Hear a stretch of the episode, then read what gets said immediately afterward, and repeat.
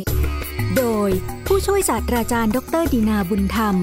ภาควิชาประวัติศาสตร์ และหน่วยวิชาอารยธรรมไทย คณะอักษรศาสตร์ จุฬาลงกรณ์มหาวิทยาลัย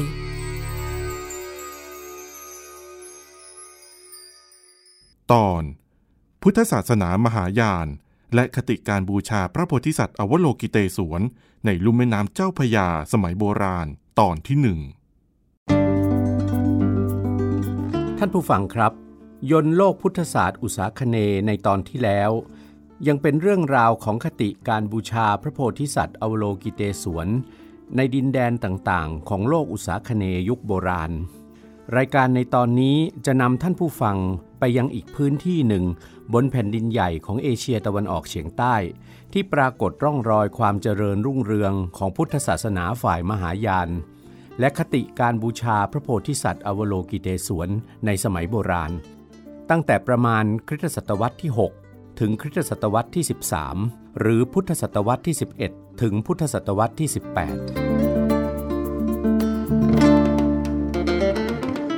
ดินแดนที่กำลังกล่าวถึงนี้ คือดินแดนลุ่มแม่น้ำเจ้าพระยาทั้งตอนบนและตอนล่าง ซึ่งอยู่ในเขตประเทศไทยปัจจุบัน ดินแดนลุ่มแม่น้ำเจ้าพระยาตอนบนนั้น หมายรวมเอาดินแดนลุ่มแม่น้ำปิง แม่น้ำยม แม่น้ำน่านตอนล่าง รวมถึงแม่น้ำป่าสัก ในพื้นที่จังหวัดสุขโขทัยกำแพงเพชร พิษณุโลก เพชรบูรณ์ และนครสวรรค์ และตั้งแต่จังหวัดนครสวรรค์ อันเป็นจุดรวมของแม่น้ำปิงและแม่น้ำน่าน เกิดเป็นแม่น้ำเจ้าพระยาที่ไหลลงทางทิศใต้สู่อ่าวไทยนั้น ถือว่าเป็นดินแดนลุ่มแม่น้ำเจ้าพระยาตอนล่าง ในพื้นที่ลุ่มแม่น้ำเจ้าพระยาทั้งตอนบนและตอนล่างนี้ ก่อนจะเกิดมีบ้านเมืองของกลุ่มคนที่พูดภาษาตระกูลไตไทย ขึ้นในราวพุทธศตวรรษที่ 18 ซึ่งกลุ่มคนนี้ต่อมารวมเรียกตัวเองว่าคนไทยมาจนถึงปัจจุบันนั้นนะครับ พื้นที่ลุ่มแม่น้ำเจ้าพระยาทั้งสองส่วน เคยเป็นที่ตั้งรัฐและบ้านเมืองของกลุ่มชนหลากหลายชาติพันธุ์ ที่พูดภาษาตระกูลมอญคแมรซึ่งส่วนใหญ่ถือกันว่าเป็นกลุ่มชนชาติมอญและเขมร พุทธศาสนาฝ่ายมหายานเคยเป็นพลังศรัทธาอันสำคัญ ในพื้นที่นี้มาก่อนยุคที่กลุ่มคนที่พูดภาษาตระกูลไตไทย จะเปลี่ยนไปศรัทธาในพุทธศาสนาฝ่ายเถรวาท การสำรวจและขุดค้นทางโบราณคดี ในอาณาบริเวณลุ่มแม่น้ำเจ้าพระยาทั้งตอนบนและตอนล่าง ที่เริ่มขึ้นตั้งแต่ครึ่งหลังของคริสตศตวรรษที่ 19 และยังคงดำเนินอยู่จนถึงปัจจุบัน ได้ให้หลักฐานทั้งประเภทที่เป็นลายลักษณ์อักษรในรูปจารึกต่างๆ ไปจนถึงหลักฐานประเภทโบราณสถาน และโบราณศิลปะวัตถุเพิ่มมากขึ้นเรื่อยๆ จนนักโบราณคดีและนักประวัติศาสตร์ ที่ศึกษาประวัติศาสตร์ยุคต้นของประเทศไทย และภูมิภาคเอเชียตะวันออกเฉียงใต้ สามารถที่จะประติดประต่อข้อมูลหลักฐาน และมองเห็นภาพบ้านเมือง และสังคมในลุ่มแม่น้ำเจ้าพระยา ก่อนพุทธศตวรรษที่ 18 ได้ชัดเจนมากขึ้นเรื่อยๆหนึ่งในความชัดเจนนั้น คือภาพของสังคมที่รับอารยธรรมอินเดีย โดยเฉพาะศาสนาพราหมณ์และพุทธศาสนาฝ่ายมหายาน ซึ่งได้เข้ามาเป็นพลังในการขัดเกลาสังคมคนพื้นเมืองดั้งเดิม ให้สามารถบูรณาการเอาอารยธรรมอินเดีย มาเข้ากับอารยธรรมพื้นฐานดั้งเดิมของตน และสร้างสรรค์ให้เกิดอารยธรรมที่มีรูปแบบเป็นเอกลักษณ์เฉพาะของตนขึ้นมาได้ หากเราพิจารณาสภาพภูมิศาสตร์ของลุ่มแม่น้ำเจ้าพระยา ไล่ตั้งแต่ตอนบนในลุ่มแม่น้ำปิง ยมและน่าน ลงมาจนตลอดแนวของแม่น้ำเจ้าพระยา ตั้งแต่ปากน้ำโพ อันเป็นจุดรวมของแม่น้ำปิงและแม่น้ำน่าน ในเขตจังหวัดนครสวรรค์ เรื่อยลงมาจนถึงจุดที่แม่น้ำเจ้าพระยาไหลออกสู่อ่าวไทย ในเขตจังหวัดสมุทรปราการแล้ว เราจะพบว่า ในพื้นที่ลุ่มแม่น้ำเจ้าพระยาตอนบน จะมีลักษณะการตั้งถิ่นฐานของมนุษย์ กระจายอยู่ตามแนวของแม่น้ำปิง แม่น้ำยม แม่น้ำน่าน และแม่น้ำป่าสัก รวมถึงลำน้ำสาขาของแม่น้ำทั้งสามและลำน้ำสายย่อยๆ ที่เกิดจากเทือกเขาที่กระจายตัวลงมาจากเขตพื้นที่ภาคเหนือของประเทศไทย อันถือเป็นแนวเทือกเขาที่เชื่อมต่อกับส่วนใต้ของเทือกเขาฮิมาลัย ทางเหนือขึ้นไป หลักฐานทางโบราณคดีแสดงให้เห็นว่า มีมนุษย์ตั้งถิ่นฐาน กระจัดกระจายอยู่ในลุ่มแม่น้ำเจ้าพระยาตอนบน มาตั้งแต่ยุคก่อนประวัติศาสตร์ ประมาณ 2,000 ถึง 3,000 ปีมาแล้ว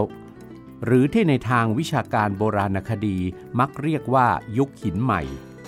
ชุมชนใหญ่น้อยที่กระจายตัวอยู่ตามลุ่มแม่น้ำปิง แม่น้ำยม และแม่น้ำน่านนี้ ชุมชนที่มีขนาดใหญ่ จะมีพัฒนาการต่อไปเป็นชุมชนเมืองในยุคหัวเลี้ยวหัวต่อประวัติศาสตร์ หรือยุคกึ่งประวัติศาสตร์ ในช่วงระยะเวลาประมาณ 1,000 ปีเศษๆและในยุคที่เกิดการรับและบูรณาการอารยธรรมอินเดียขึ้น ในช่วงเวลาหลัง 1,000 ปีลงมา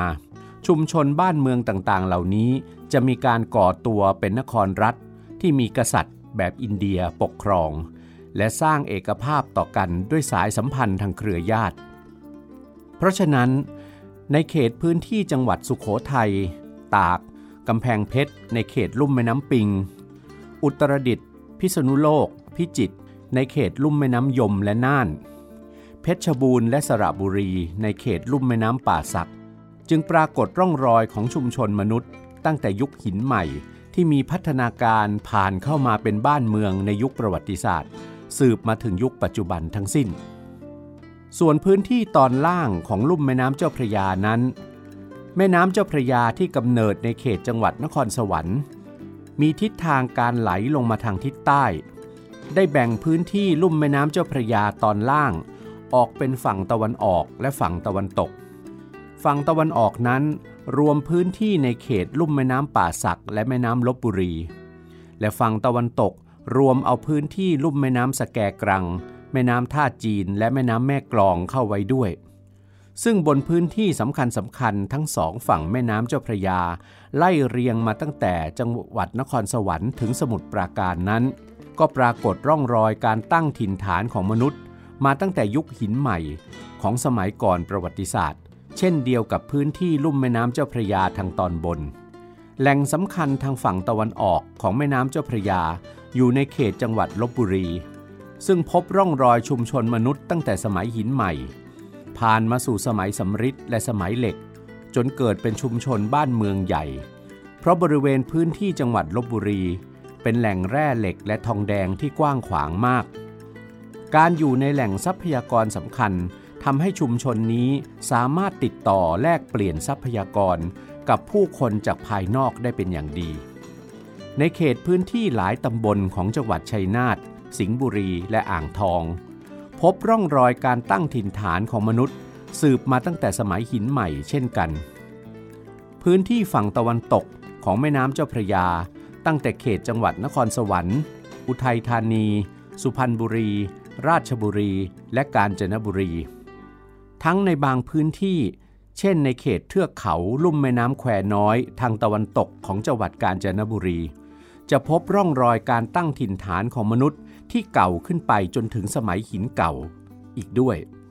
ถิ่นฐานของมนุษย์ก่อนประวัติศาสตร์เหล่านี้ จะมีพัฒนาการของชุมชนจากบ้านสู่เมืองและรัฐ ในกระบวนการเดียวกันกับพื้นที่ทางตอนบนของลุ่มแม่น้ำเจ้าพระยา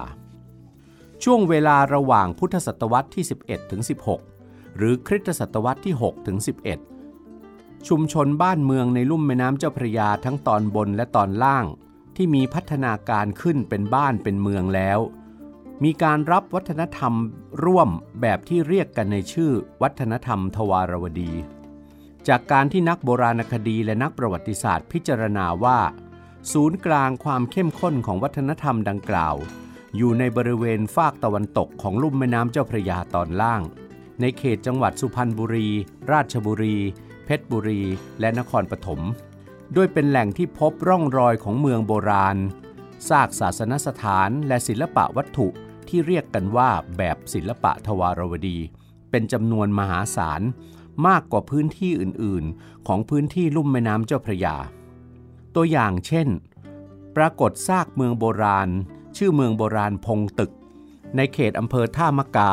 จังหวัดกาญจนบุรี เมืองโบราณอู่ทอง ในเขตอำเภออู่ทอง จังหวัดสุพรรณบุรี เมืองนครปฐมโบราณ ในเขตพื้นที่รอยต่อของอำเภอนครชัยศรีกับอำเภอเมืองนครปฐมและเมืองโบราณคูบัว ในเขตอำเภอเมืองราชบุรี ในบรรดาศิลปะวัตถุสำคัญที่พบนั้น ในบริเวณเมืองนครปฐมโบราณ เมืองคูบัวโบราณ ได้พบเหรียญเงินมีจารึกภาษาสันสกฤตสีทวารวติสวรปุญญะ อันแปลความว่า บุญกุศลของพระผู้เป็นใหญ่ หรือพระราชาแห่งสีทวารวดี จึงเกิดมีแนวคิดและทฤษฎีขึ้นว่า ในช่วงระยะเวลาพุทธศตวรรษที่ 11 ถึง 16 นี้ ในเขตพื้นที่จังหวัดสุพรรณบุรี ราชบุรี เพชรบุรีและนครปฐมเป็นพื้นที่ในเขตศูนย์กลางอำนาจรัฐ ของอาณาจักรแบบอินเดียชื่อทวารวดี ซึ่งอาจมีเมืองอู่ทองโบราณ หรือเมืองนครปฐมโบราณ เป็นเมืองราชธานี หรือศูนย์กลางอำนาจรัฐ และอาณาจักรทวารวดีนี้ น่าจะมีอิทธิพลทั้งทางการเมืองและวัฒนธรรม ครอบคลุมไปยังชุมชนบ้านเมือง และรัฐที่ตั้งอยู่ในเขตลุ่มแม่น้ำเจ้าพระยา ทั้งตอนบนและตอนล่าง เพราะยังได้พบร่องรอยของเมืองโบราณซากศาสนสถานและศิลปะวัตถุแบบทวารวดี เหมือนกับที่พบในเขตจังหวัดสุพรรณบุรี ราชบุรี เพชรบุรี และนครปฐม เช่น ในเขตพื้นที่จังหวัดสุขโขทัยและกำแพงเพชร เมืองโบราณบึงคอกช้าง ในเขตจังหวัดอุทัยธานี เมืองโบราณจันเสน ในเขตจังหวัดนครสวรรค์ เมืองโบราณบ้านคูเมืองในเขตจังหวัดสิงห์บุรี เมืองโบราณสีเทพ ในเขตอำเภอสีเทพจังหวัดเพชรบูรณ์ และแม้แต่ เมืองใหญ่อย่างเมืองลบบุรี ก็ปรากฏหลักฐานร่องรอยว่าเคยผ่านยุคของการเป็นบ้านเมืองในวัฒนธรรมทวารวดีมาก่อน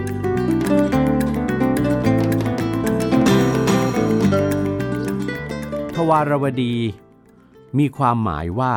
นครอันประกอบด้วยซุ้มประตูที่ตกแต่งอย่างงดงาม เป็นคำในภาษาสันสกฤตมาจากคำเดิมคือทวารกา อันเป็นชื่อนครที่พระกฤษณะวีรบุรุษในตำนานของชาวชมพูทวีปครองอยู่ การที่พระกฤษณะได้รับยกย่องว่าเป็นวีรบุรุษในตำนานผู้ยิ่งใหญ่ ทรงพละกำลังและฤทธานุภาพในการปราบศัตรูหมู่พานจนมหาชนสดุดีพระองค์ว่าเป็นอวตารปางหนึ่งของพระวิษณุเป็นเจ้านั้นทำให้ชื่อนครที่พระองค์ทรงครองนั้นเป็นมงคลละนาม แม้แต่ในพระสูตรต่างๆ ของพระไตรปิฎกในพุทธศาสนา ก็มีการออกชื่อเมืองทวารวดี นอกจากนั้น กษัตริย์แบบอินเดียที่เกิดขึ้นในภูมิภาคอุษาคเน ยังนำไปตั้งชื่อบ้านนามเมืองของตน เช่นที่ปรากฏบนเหรียญเงินที่พบในเขตเมืองนครปฐม เมืองคูบัวโบราณ และเมืองในกลุ่มวัฒนธรรมทวารวดี หรือแม้แต่ชื่อเมืองทวารกดัย ในดินแดนกัมพูชาโบราณก็เช่นกัน อย่างไรก็ดี ไม่ว่าชื่อทวารวดีในดินแดนประเทศไทยปัจจุบัน จะมีความเป็นรัฐอาณาจักรตามข้อสันนิษฐานของนักโบราณคดี และนักประวัติศาสตร์ยุคบุกเบิกหรือไม่ก็ตาม เราก็พบว่า ร่องรอยของวัฒนธรรมโบราณที่ปรากฏอยู่ในพื้นที่จังหวัดสุพรรณบุรี ราชบุรี เพชรบุรี และนครปฐม ที่ได้ชื่อไปแล้วว่าวัฒนธรรมทวารวดีนั้น เป็นรูปแบบที่มีตัวตน และแบบแผนชัดเจน และปรากฏกระจายไปครอบคลุมพื้นที่ส่วนอื่น ๆ ของลุ่มแม่น้ำเจ้าพระยาด้วย ไม่แต่เพียงเท่านั้น ร่องรอยของวัฒนธรรมทวารวดียังปรากฏในพื้นที่ลุ่มแม่น้ำบางปะกงที่ได้พบร่องรอยเมืองโบราณ ชื่อเมืองดงละคร ในเขตพื้นที่จังหวัดนครนายก เมืองศรีมโหสถ ในเขตอำเภอโคกปีบ จังหวัดปราจีนบุรี เมืองพระรถ ในเขตอำเภอพนัสนิคม จังหวัดชนบุรี ล้วนแล้วแต่เป็นเมืองโบราณที่ปรากฏซากศาสนสถานและศิลปะวัตถุแบบทวารวดีอยู่ทั้งสิ้น รองศาสตราจารย์ ดรรุ่งโรธทำรุ่งเรือง แห่งภาควิชาประวัติศาสตร์ศิลปะ คณะโบราณคดี มหาวิทยาลัยศิลปากร ซึ่งสนับสนุนแนวคิดที่ว่า มีรัฐอาณาจักรโบราณชื่อทวารวดี ที่มีศูนย์กลางอยู่ที่เมืองนครปฐมโบราณอยู่จริง และพื้นที่นี้คือศูนย์กลางของวัฒนธรรมทวารวดี อาจารย์รุ่งโรธได้ให้อัถาธิบายเกี่ยวกับวัฒนธรรมทวารวดีไว้ว่า ทวารวดีนั้น รับเอาวัฒนธรรมจากอินเดียเข้ามาประสมประสาน ส่วนหนึ่งคือรับเอาภาษาและระบบตัวอักษรแบบอินเดียเข้ามาใช้ด้วย และพร้อมๆกับที่เขาใช้ภาษาและตัวอักษรนั้น สิ่งที่เขารับมาพร้อมกัน คืออารยธรรมอินเดียในมิติอื่นๆ เช่น ระบบการปกครองแบบกษัตริย์ ศาสนาและพิธีกรรมต่างๆ และที่ปฏิเสธไม่ได้คือ การรับพุทธศาสนา ซึ่งชัดเจนว่าคนทวารวดียอมรับนับถืออย่างค่อนข้างเห็นได้ชัดเเมื่อเทียบกับศาสนาพราหมณ์ จะเห็นว่าพุทธศาสนามีปริมาณความหนาแน่นมากกว่า ดังนั้น เราอาจบอกได้ว่า โดยภาพรวมโดยเฉพาะอย่างยิ่งนครปฐม อู่ทอง คูบัว ซึ่งเป็นเมืองหลักๆ ของทวารวดี นับถือพุทธศาสนามากกว่า และถ้าอนุมานจากตัวโบราณวัตถุ ศิลปะวัตถุที่พบ มีความละไม้คล้ายคลึงในทางรูปแบบกับศิลปะอินเดีย ที่อยู่ร่วมสมัยกัน คือต่อเนื่องมาตั้งแต่ศิลปะยุคราชวงศ์คุปตะ มาถึงหลังคุปตะ และต่อเนื่องด้วยศิลปะยุคราชวงศ์ปาละ แสดงให้เห็นเหมือนกันว่า พุทธศาสนาของรัฐวารวดีนั้น น่าจะรับมาจากอินเดีย แต่ก็ไม่ได้หมายความว่า ศูนย์กลางพุทธศาสนาในดินแดนอื่น จะไม่เกี่ยวข้องกับการพัฒนาการของพุทธศาสนา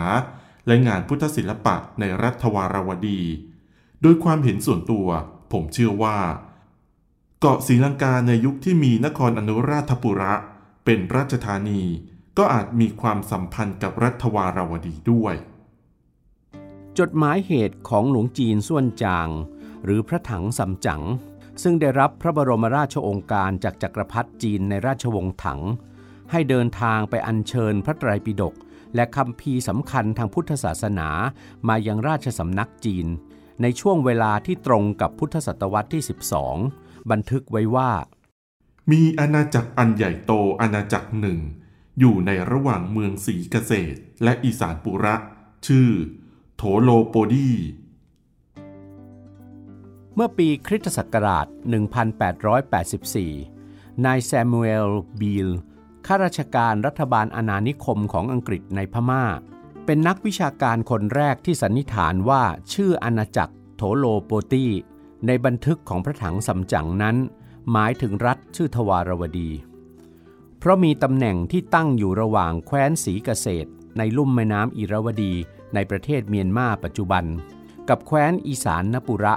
หรืออาณาจักรเจนละ ซึ่งก็คืออาณาจักรต้นกำเนิดของอาณาจักรกัมพูชา หรืออาณาจักรขอมยุคต้น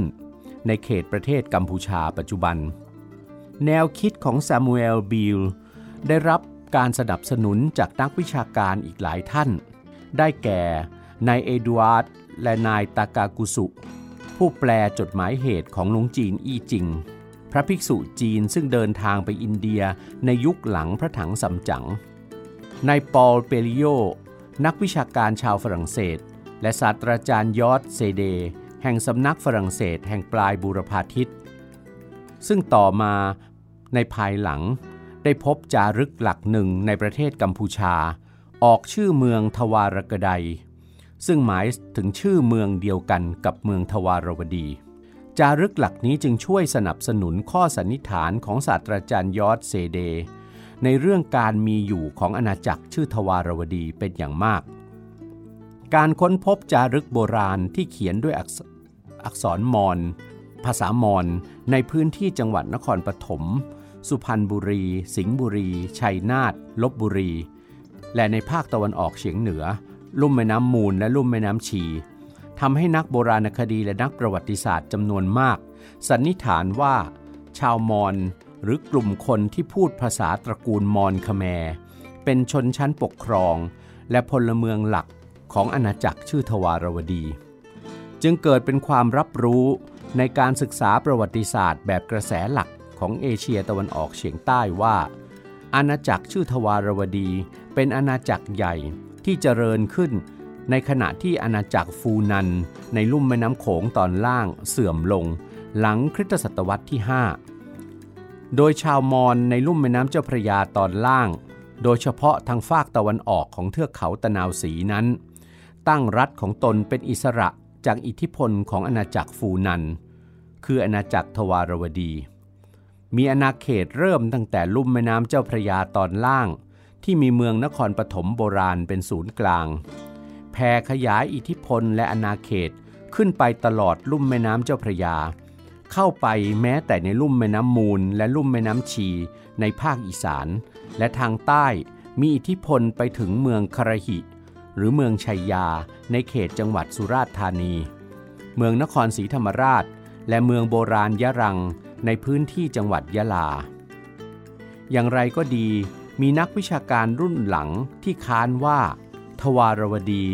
ไม่ได้มีความเป็นรัฐอาณาจักรขนาดใหญ่ อย่างที่นักวิชาการในยุคบุกเบิกตั้งทฤษฎีไว้ แต่อาจเป็นเพียงนครรัฐ บริเวณเมืองนครปฐมโบราณเท่านั้น และนครรัฐนี้อาจมีสถานะเป็นผู้นำทางศาสนาและวัฒนธรรมในภูมิภาค จนบ้านเมืองรอบด้านที่มีความสัมพันธ์ทางเครือญาติกับทวารวดีนำเอาพุทธศาสนาและรูปแบบงานพุทธศิลปะของทวารวดีไปใช้ในบ้านเมืองของตน จึงได้ปรากฏกลุ่มเมืองที่รับวัฒนธรรมทวารวดี ขยายตัวออกไปในวงกว้างดังได้กล่าวแล้ว มากกว่าจะเป็นการสร้างอิทธิพล และขยายอาณาเขตของรัฐอาณาจักรรัฐเดียวเท่านั้น การพบศิลปะวัตถุสำคัญ คือเสาธรรมจักศิลาและรูปกวางหมอบ กับจารึกคาถาเยธรรมาภาษาบาลี บนชิ้นงานศิลปะวัตถุต่างๆทำให้นักโบราณคดีและนักประวัติศาสตร์ เสนอแนวคิดว่าชนชั้นปกครองและพลเมืองของบ้านเมืองในวัฒนธรรมทวารวดีนั้น นับถือพุทธศาสนาหินยาน หรือพุทธศาสนาฝ่ายเถรวาท ซึ่งอาจเคยเป็นดินแดนที่เรียกชื่อว่าสุวรรณภูมิ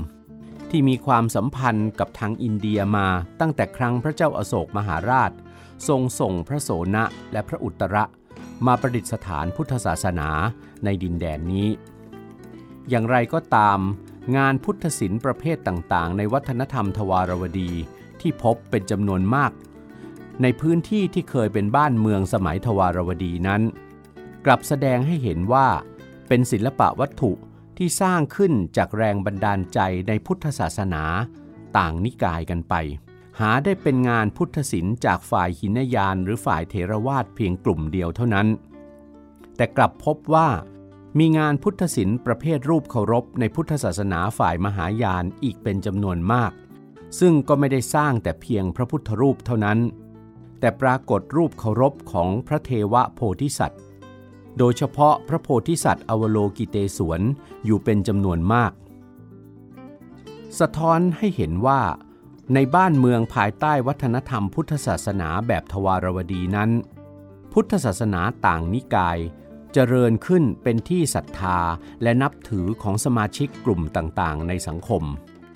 แล้วแต่ว่าใครจะมีความศรัทธาในพุทธศาสนาฝ่ายใด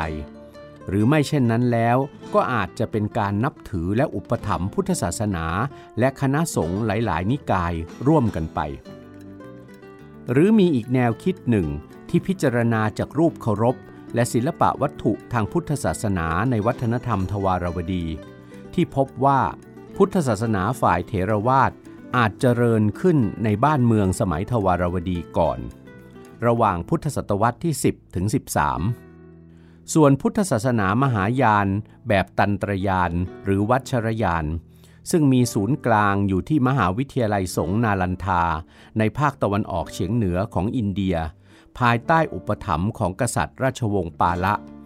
ได้เผยแผ่เข้ามาในรัฐทวารวดี และเจริญรุ่งเรืองอยู่ระหว่างพุทธศตวรรษที่ 14ถึง15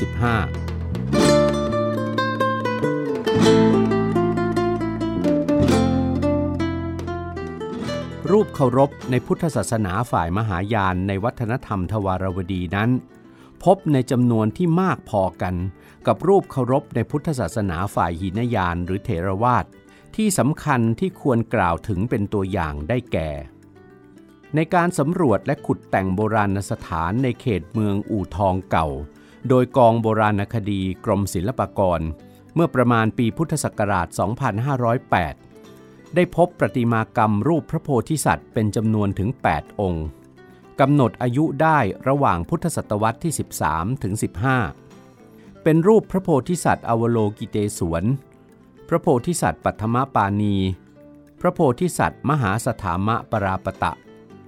รูปนางตาราแปดกร รูปนางสยามตารา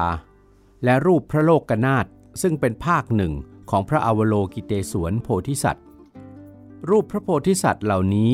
หลายองค์ไม่ได้เป็นของที่สร้างขึ้นในพื้นที่ คือในวัฒนธรรมทวารวดี แต่พิจารณาจากลักษณะทางประติมานวิทยาแล้ว น่าจะเป็นของนำเข้ามาจากดินแดนในคาบสมุทรภาคใต้ของประเทศไทย หรือไกลไปถึงเกาะสุมาตราและเกาะชวาในหมู่เกาะอินโดนีเซีย ซึ่งในยุคที่ร่วมสมัยกันกับวัฒนธรรมทวารวดีนั้น พุทธศาสนามหายานแบบตันตระหรือวัชรยาน ก็กำลังเจริญรุ่งเรืองอยู่ในคาบสมุทรภาคใต้ของประเทศไทย ด้วยอิทธิพลของอาณาจักรศรีวิชัยในหมู่เกาะอินโดนีเซีย นี่เป็นหลักฐานที่น่าสนใจมาก ที่สะท้อนให้เห็นว่า บ้านเมืองในวัฒนธรรมทวารวดีในลุ่มแม่น้ำเจ้าพระยา มีการติดต่อสัมพันธ์กับบ้านเมืองในคาบสมุทรภาคใต้ และหมู่เกาะอินโดนีเซีย และพุทธศาสนามหายานแบบตันตรยานหรือวัชรยาน และคติการบูชาพระโพธิสัตว์อวโลกิเตศวนนั้น อาจได้เผยแผ่มาจากดินแดนในคาบสมุทรภาคใต้ แหลมมารายู หรือหมู่เกาะอินโดนีเซีย สู่บ้านเมืองในสมัยทวารวดีก็เป็นได้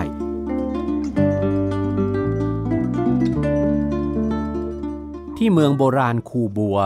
อันเป็นเมืองในวัฒนธรรมทวารวดีทางฝากตะวันตกของลุ่มแม่น้ำเจ้าพระยา การสำรวจขุดค้นของกรมศิลปากรที่บริเวณเมืองโบราณนี้ พบประติมากรรม รูปพระโพธิสัตว์ ทั้งที่สมบูรณ์เต็มองค์ และที่ชำรุดหักพัง และเหลือเพียงส่วนพระเศียรเป็นจำนวนถึง 15 องค์ มีทั้งที่เป็นพระโพธิสัตว์อวโลกิเตศวนและพระโพธิสัตว์ วัชระปานีและพระโพธิสัตว์ปัทมปานีรูปพระโพธิสัตว์ส่วนใหญ่เป็นประติมากรรมดินเผากำหนดอายุได้เก่าถึงพุทธศตวรรษที่ 11 อันตรงกับช่วงเวลาในราชวงศ์คุปตะของอินเดีย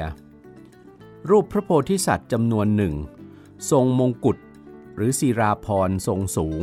ที่มีรายละเอียดการประดับตกแต่งมากมาย วิจิตรอลังการ เป็นศิราพรลักษณะเดียวกัน กับศิราพรหรือมงกุฎของเทพเจ้าในภาพวาด ซึ่งเป็นเทพเจ้าในศาสนาพราหมณ์ ที่พบบนผนังถ้ำบนเกาะเอเรฟันตาในประเทศอินเดีย ซึ่งเป็นศิลปะในยุคราชวงศ์คุปตะ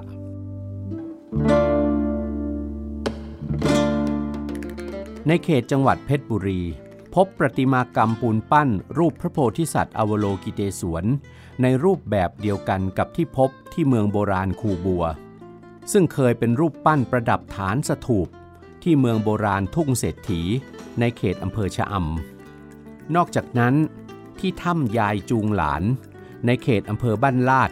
ยังพบประติมากรรมปูนปั้นในพุทธศาสนามหายาน ประดับอยู่บนผนังถ้ำกำหนดอายุได้ประมาณพุทธศตวรรษที่ 13 แสดงให้เห็นว่าถ้ำนี้ เคยเป็นศาสนสถานสำคัญในวัฒนธรรมทวารวดี ประติมากรรมปูนปั้นที่ยังปรากฏเป็นภาพพระกสิติคัพโพธิสัตว์ ซึ่งเป็นภาคหนึ่งของพระโพธิสัตว์อวโลกิเตศวน ในปางที่เสด็จไปโปรด สัตว์ที่เสวยกรรมในนรก พระกสิติคัพจะทรงไม้เท้าที่เรียกกันว่าขักคระ เป็นสัญญลักษณ์ประจำองค์สำหรับทรงใช้เปิดประตูนรก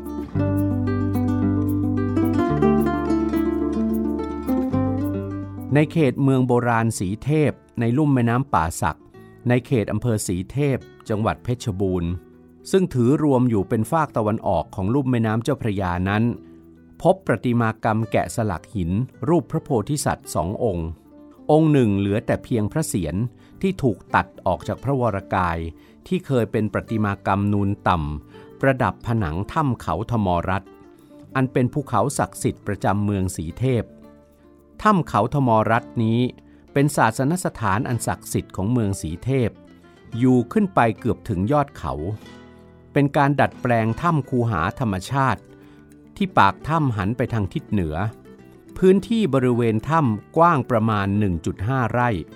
ภายในถ้ำมีหินย้อยขนาดมหึมา เชื่อมจากพื้นถ้ำขึ้นไปถึงเพดานถ้ำลักษณะคล้ายเสาหินธรรมชาติ สามารถเดินวนได้โดยรอบ บนเสาหินนั้นก็ปรากฏภาพสลัก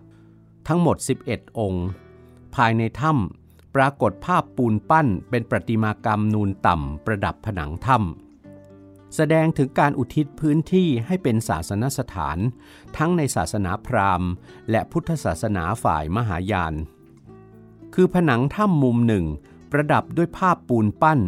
มหาเทพในศาสนาพราหมณ์ คือพระศิวะ พระวิษณุและพระพรหมอีกมุมหนึ่งเป็นภาพพระเทวโพธิสัตว์ ในพุทธศาสนาฝ่ายมหายานหลายองค์ ประทับยืนเรียงกัน ในลักษณะที่กำลังเข้าเฝ้าพระพุทธเจ้า มีลักษณะคล้ายกันกับภาพจิตรกรรมรูปพระโพธิสัตว์สมัยราชวงศ์คุปตะ ในถ้ำอชันตาและถ้ำเอโลราในประเทศอินเดีย นักประวัติศาสตร์ ศิลปะสันนิษฐานว่า รูปเคารพในถ้ำเขาธมรัตนี้ อาจเป็นแรงบันดาลใจจากถ้ำทั้งสองในอินเดียก็ได้ ประติมากรรมรูปพระโพธิสัตว์ที่เมืองสีเทพอีกรูปหนึ่ง เป็นรูปพระโพธิสัตว์ไมเตรยะ หรือพระศรีอาริยเมตไตรโพธิสัตว์ ที่เคยประดับผนังถ้ำผนังสถูปเขาคลังใน อันเป็นศูนย์กลางของเมืองสีเทพโบราณ นอกจากนั้น ในพื้นที่เมืองสีเทพยังได้พบแผ่นทองคำสลักลายดุล เป็นรูปพระโพธิสัตว์สีอริยเมตไตร สูง 5.08 เซนติเมตร เป็นศิลปะแบบทวารวดี กำหนดอายุได้ราวพุทธศตวรรษที่ 12ถึง13 น่าเสียดายอย่างยิ่งที่ปัจจุบันแผ่นทองคำดุลรูปพระโพธิสัตว์นี้ ตกไปอยู่ในความครอบครองของพิพิธภัณฑ์นอร์ตันไซมอน เมืองพาซาเดนา รัฐแคลิฟอร์เนีย สหรัฐอเมริกา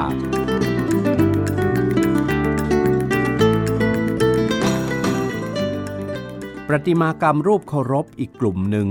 ที่สะท้อนถึงพุทธศาสนามหายาน และคติการบูชาพระโพธิสัตว์อวโลกิเตศวน ในวัฒนธรรมทวารวดี ในพื้นที่ต่างๆ ของลุ่มแม่น้ำเจ้าพระยา คือประติมากรรมแกะสลักหิน รูปพระทยานิพุทธอมิตาภะ ประทับยืน เหนือพนัสบดี ซึ่งพบเป็นจำนวนมาก กระจายไปตามกลุ่มเมืองในวัฒนธรรมทวารวดี ประติมากรรมนี้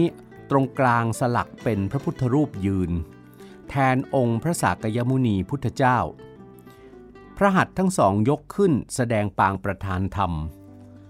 ด้านขวาของพระพุทธรูปเป็นรูปบุคคลยืนถือแส้ ด้านซ้ายเป็นรูปบุคคลยืนถือฉัด ฉัดและแส้นั้นเป็นเครื่องสูง แสดงการเคารพสักการะและถวายพระเกียรติแด่พระพุทธเจ้า รูปบุคคลทั้งสองนี้อาจหมายถึงพระอินทร์และพระพรหมตามคติความเชื่อในพุทธศาสนาหีนยานหรือเทรวาทที่กำหนดให้มหาเทพทั้งสอง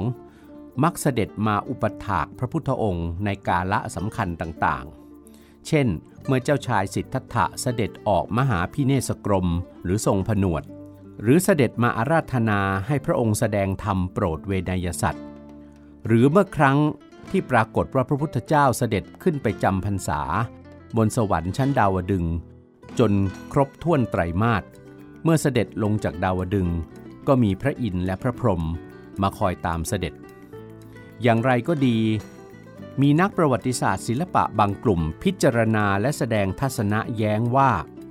ประติมากรรมพระพุทธเจ้าประทับยืนขนาบซ้ายขวาด้วยบุคคลทรงเครื่องกษัตริย์ และนักบวชที่พบในเขตวัฒนธรรมทวารวดีนี้ อาจไม่ได้เป็นรูปเคารพที่ทำขึ้นในฝ่ายหินยานหรือฝ่ายเถรวาทเท่านั้น เพราะรูปเคารพประเภทนี้ที่พบในบางแห่ง เช่น ในเขตเมืองนครปฐมโบราณ กลับแสดงให้เห็นชัดเจนว่าบุคคลทั้งสองที่ยืนขนาบซ้ายขวาของพระพุทธเจ้านั้น มีที่แกะสลักให้บุคคลที่ทรงเครื่องกษัตริย์คนหนึ่ง และอีกคนหนึ่งทรงเครื่องนักบวช แต่ในพระหัตถ์ซ้ายของบุคคลทั้งสอง ถือดอกบัว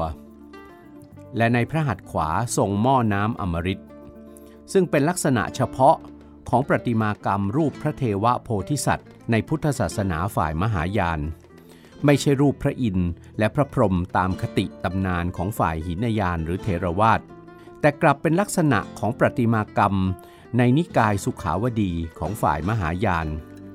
ซึ่งพระพุทธเจ้าองค์ที่ประทับยืนตรงกลางนั้น ถ้าเป็นนิกายสุขาวดีของมหายานก็ไม่ใช่พระสากยมุนีพุทธเจ้า แต่เป็นพระทยานิพุทธหรือพระเทวพุทธเจ้า ชื่ออมิตาภะผู้เป็นใหญ่ในแดนสุขาวดีพุทธเกษตร ตามคติในคำพีอมิตายุระพุทธานุสมริตสูตร ของพุทธศาสนามหายานนิกายสุขาวดี ซึ่งพันนาว่าสรรพสัตว์ทั้งหลายผู้ปรารถนาจะบรรลุธรรม และเข้าถึงแดนสุขาวดีพุทธเกษตร ของพระพุทธเจ้าอมิตาภะนั้น ขอเพียงตั้งปณิธานให้แน่วแน่จริงใจ และมันออกพระนามพระอมิตาภะพุทธเจ้าอยู่เสมอ ยามเมื่อผู้นั้นใกล้จะสิ้นใจ จะปรารถนาที่จะลาจากโลกนี้ไป องค์พระอมิตาพุทธ พร้อมด้วยพระอวโลกิเตศวนโพธิสัตว์ และพระโพธิสัตว์มหาสถามะปราปตะ ผู้เป็นอัครสาวกซ้ายขวา จะเสด็จมารับดวงวิญญาณของบุคคลผู้นั้นไปยังแดนสุขาวดี ประติมากรรมนี้จึงแสดงให้เห็นว่า ในกลุ่มเมืองสมัยทวารวดีบริเวณฟากตะวันตกของลุ่มแม่น้ำเจ้าพระยานั้น มีการนับถือนิกายสุขาวดี ซึ่งมีคติการบูชาพระโพธิสัตว์ โดยเฉพาะพระอวโลกิเตศวนโพธิสัตว์ ปะปนอยู่กับพุทธศาสนาฝ่ายอื่นๆด้วย พระพุทธเจ้าและพระโพธิสัตว์ ประทับยืนอยู่เหนือสัตว์ผสมชนิดหนึ่งที่เรียกกันว่าพนัสบดี ซึ่งแปลว่าเจ้าป่า เชื่อกันว่ารูปพนัสบดีนั้น เป็นรูปสัตว์ที่มีลักษณะผสม ระหว่าง สัตว์พาหนะของเทพเจ้าสามองค์ในศาสนาฮินดู โดยมีเขาคล้ายคล้ายโคอุสุภราชของพระอิศวร มีปรีกคล้ายหงซึ่งเป็นพาหนะของพระพรหม และมีจงอยปากคล้ายครุฑ ซึ่งเป็นพาหนะของพระวิษณุหรือพระนารายณ์แนวคิดในการสร้างงานประติมากรรมในลักษณะนี้ ปัจจุบันยังไม่มีข้อสรุปที่ชัดเจน เดิมเชื่อว่าสร้างขึ้นเพื่อแสดงให้เห็นว่า พุทธศาสนานั้นยิ่งใหญ่ หรืออยู่เหนือกว่าศาสนาพราหมณ์ฮินดู และบางแนวคิดก็เชื่อว่า เป็นการแสดงว่าพระพุทธเจ้านั้นทรงอยู่เหนือสรรพสัตว์ทั้งหลาย ท่านผู้ฟังครับ รัฐทวารวดีและกลุ่มเมืองในวัฒนธรรมทวารวดี ในพื้นที่ลุ่มแม่น้ำเจ้าพระยา ทั้งตอนบนและตอนล่าง ที่เจริญรุ่งเรืองอยู่ระหว่างพุทธศตวรรษที่ 11 ถึง 16 นั้น ในช่วงเวลาระหว่างพุทธศตวรรษที่ 16 ถึง 18 กลับปรากฏว่า วัฒนธรรมเขมร จากอาณาจักรพระนคร ในที่ลุ่มโตนเลสาบหรือทะเลสาบเขมร ได้เข้ามาเจริญแทนที่วัฒนธรรมทวารวดี อันอาจมาจากการขยายอิทธิพล ทั้งทางการเมืองและความเป็นผู้นำทางวัฒนธรรม ของอาณาจักรกัมพูชเทศหรือกัมพูชา ที่มีศูนย์กลางอยู่ที่เมืองยโสธรปุระหรือเมืองพระนคร วัฒนธรรมเขมรนั้น มีทั้งที่เกี่ยวเนื่องอยู่กับศาสนาพราหมณ์ โดยเฉพาะลัทธิไสยวนิกาย และที่เกี่ยวเนื่องกับพุทธศาสนาฝ่ายมหายาน ลัทธิวัชรยานหรือตันตรยานด้วย ซึ่งก็เท่ากับว่า พุทธศาสนามหายานและคติการบูชาพระโพธิสัตว์อวโลกิเตศวนนั้น จะเจริญขึ้นอีกในอีกช่วงหนึ่ง ในดินแดนลุ่มแม่น้ำเจ้าพระยา คือในช่วงเวลาประมาณพุทธศตวรรษที่ 18 หรือคริสตศตวรรษที่ 13ซึ่งรายการยนต์อุสาคเน จะได้นำมาเสนอในตอนต่อไปสำหรับวันนี้เวลาหมดแล้ว พบกันใหม่ในวันอาทิตย์หน้า สวัสดีครับ